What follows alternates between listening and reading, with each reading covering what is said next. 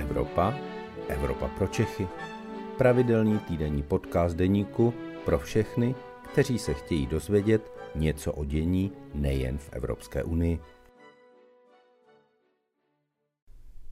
Na úvod krátký přehled zpráv z Evropy. Mezi Spojenými státy Evropskou unii roste napětí. Důvodem jsou americké subvence podnikům a vysoké ceny skapalněného plynu, prodávaného ze Spojených států Evropě.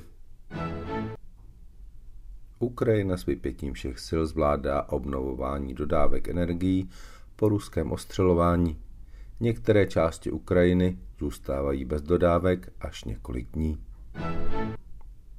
Na Slovensku se podařilo zažehnat odchod tisíců lékařů. Slovenská vláda zvedla mzdy lékařů na v přepočtu i 100 tisíc korun měsíčně.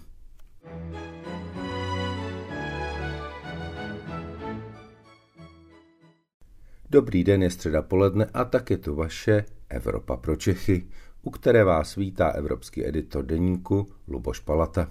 Vydáme se do Bruselu, kde jsem v úterý večer hovořil s místopředsedkyní Evropského parlamentu Ditou Charanzovou, které se podařilo těstě předtím dohodnout klíčovou směrnici, která ochrání nás spotřebitele při nákupu přes internet.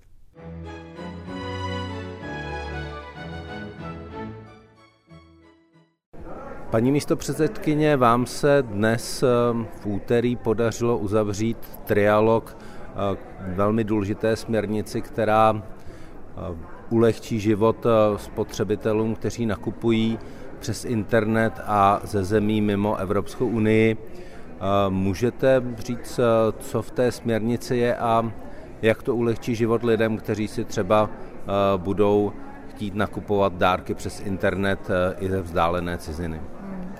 Eh, ta legislativa, to nařízení je o bezpečnosti výrobků v Evropě. Já myslím, že Evropa celkově se pišní tím, eh, jakou máme kvalitu a bezpečnost výrobků vyrobených v Evropě. Eh, problém já vidím v tom, že čím dál tím víc nakupujeme výrobky zboží ze zemí mimo Evropu a ukazuje se opravdu, že 70% nebezpečných výrobků, které se dostanou na evropský trh, pochází z, ze zemí mimo Evropu. Nakupujeme všichni stále v kamenných obchodech, ale hodně z nás už nakupuje i na internetu a tam musím říct, že ty pravidla musíme teď narovnat tak, aby to samé, co platilo v tom kamenném obchůdku, platilo i v tom internetovém prostředí. To, co my jsme vlastně dokázali během těchto jednání, je zvýšit ochranu spotřebitele, eh, že se vlastně masivně bude klesat eh, počet nebezpečných výrobků eh, v Evropě. To je náš cíl. Jak, tomu, jak toho dosáhnout? Už tím, že se zvýší kontroly to, že když vy si koupíte výrobek a třeba se ukáže, že ten výrobek je nebezpečný, tak v tuto chvíli vy byste třeba o tom ani nevěděl. Museli byste to někde těžko hledat, možná byste si to přečet někde v novinách. Díky eh, této legislativě vy dostanete informaci. Pozor, máte doma nebezpečný výrobek. A ten prodejce vám bude muset nabídnout, že buď to vám ho opraví, a nebo pokud vy budete chtít, tak vám vrátí peníze. Co se týká těch nákupů ze třetích zemí, hodně samozřejmě mluvíme o nákupech z Číny, tak eh, tam jsme posílili ochranu spotřebitele tím, že všichni tito prodejci budou muset mít právního zástupce v Evropě. Je to o reklamaci, je to o dovolání se. Ve chvíli, kdy vy zjistíte, že jste si objednali něco, co neodpovídá popisu, že je to nějaký šmejt, tak vy budete vědět, kam se, kam se dovolat reklamace, budete znát prostě toho právního zástupce eh, této společnosti.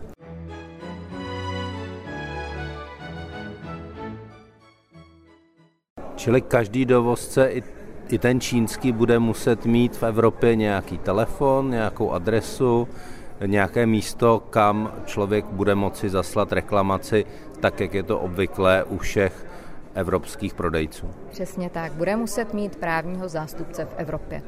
Tohle si myslím, že je velký byč právě na ty, kteří se nechtěli úplně řídit našimi pravidly. A, já jsem ráda, že se nám povedlo těchto pravidel dosáhnout, začnou platit, doufejme, před eh, Vánoci eh, v roce 2024.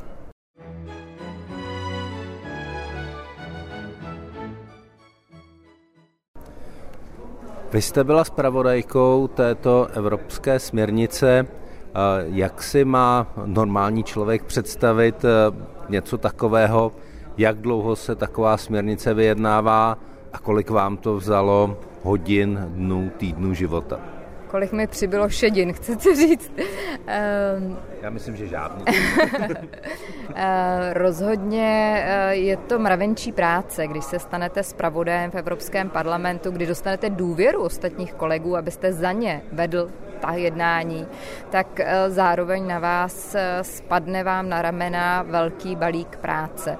Musíte se opravdu pročítat eh, návrhy nejenom těch, co předložila Evropská komise, která dělá ten první výkop, ten legislativní návrh, ale musíte přečíst i ty pozměňovací návrhy všech kolegů, z toho udělat nějakou pozici Evropského parlamentu. To jsou desítky, desítky hodin jednání tady uvnitř Evropského parlamentu a pak, když máte vlastně jasno, co ten Evropský parlament chce, eh, tak jdete do jednání s další institucí, eh, s radou, kde jsou zastoupeny členské státy. V tuto chvíli předsedá Česká republika, takže včera to bylo komické, že na straně Evropské komise na tom pracovala jedna Češka. Já jako Češka jsem vedla eh, jednání za Evropský parlament a naproti mě seděl český velvyslanec.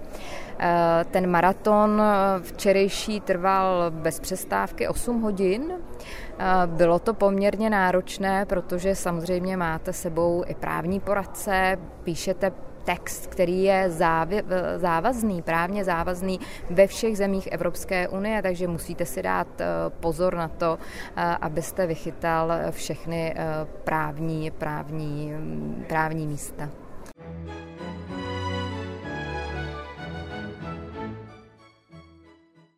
Když jste tam jednali eh, tři Češi, eh, tak jednali jste v češtině nebo v angličtině? Mluvili jsme všichni, všichni samozřejmě anglicky, ale uh, dávali jsme do toho ten český humor, takže myslím si, že kolegové si dozvěděli něco i o české kultuře, o českém stylu vyjednávání, i o českém humoru. Takže ani v pauzách jste si neřekli něco česky? Tak samozřejmě ano, já například pana velvyslance Zajíčka znám osobně z doby, kdy jsem byla velvysla, eh, když jsem pracovala tady na stálem zastoupení, v té době on ještě nebyl velvyslanec, byli jsme kolegové eh, a známe se z toho prvního předsednictví. Pro mě to byla i taková srdeční záležitost, že první předsednictví jsem zažila jako diplomat a teď sedím na, u toho stolu na druhé straně a zastupuju Evropský parlament.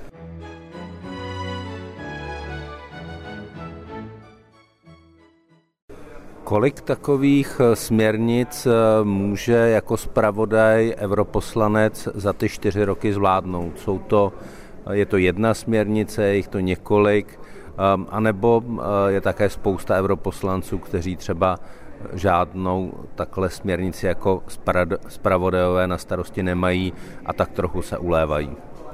Určitě jsou rozdíly mezi europoslanci, najdete tady celou řadu europoslanců, kteří nikdy nebyli spravodajové, protože je to práce. Je to práce, bere to váš čas. Eh, já jsem s tímto nařízením žila přes rok, skoro denně, každý den.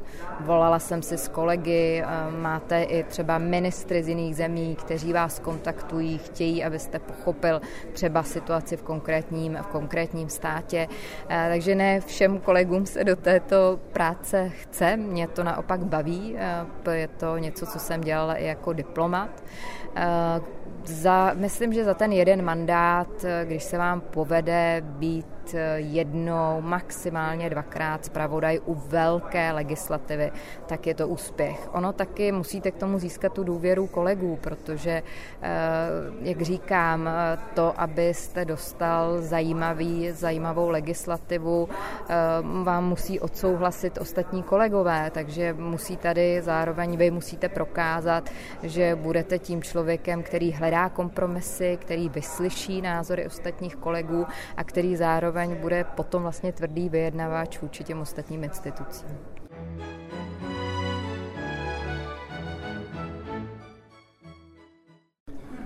Vy jste nejvýše postaveným Čechem v Evropském parlamentu v současnosti.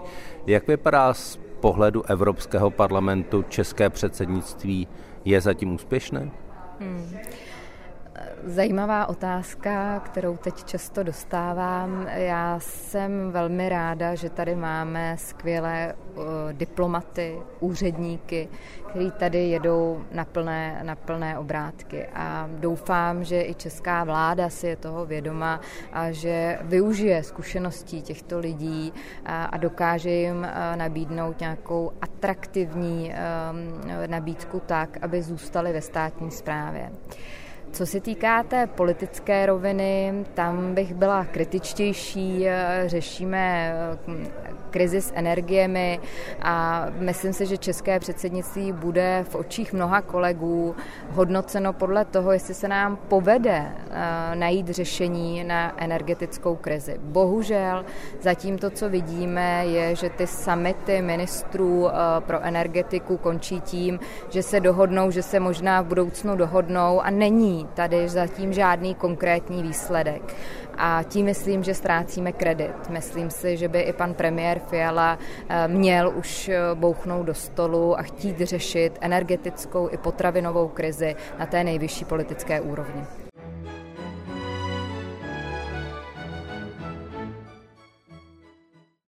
No moc času na to už není, už je pouze jeden summit premiérů a prezidentů a jedna mimořádná Evropská rada o energetice, takže to finále bude hodně napínavé. Takže z vašeho pohledu, kdyby se Česku podařilo dotáhnout tu energetickou agendu, tak by jsme byli úspěšným předsednictvím? Určitě bychom dokázali vyřešit tu nejaktuálnější otázku, kterou tady všichni řešíme, Češi, Poláci, francouzi, Němci, všichni čekají na nějaké evropské řešení a samozřejmě Česko tím, že předsedá, tak ehm, řídí Evropu nebo mělo by řídit Evropu a pokud se nám povede najít eh, řešení eh, na, na tuto energetickou krizi, tak eh, budeme určitě hodnoceni pozitivně.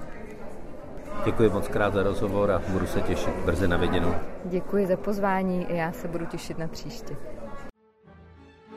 To byl podcast Evropa pro Čechy. Příští díl poslouchejte opět ve středu ve 12 hodin. Naslyšenou se s vámi těší váš Luboš Palata.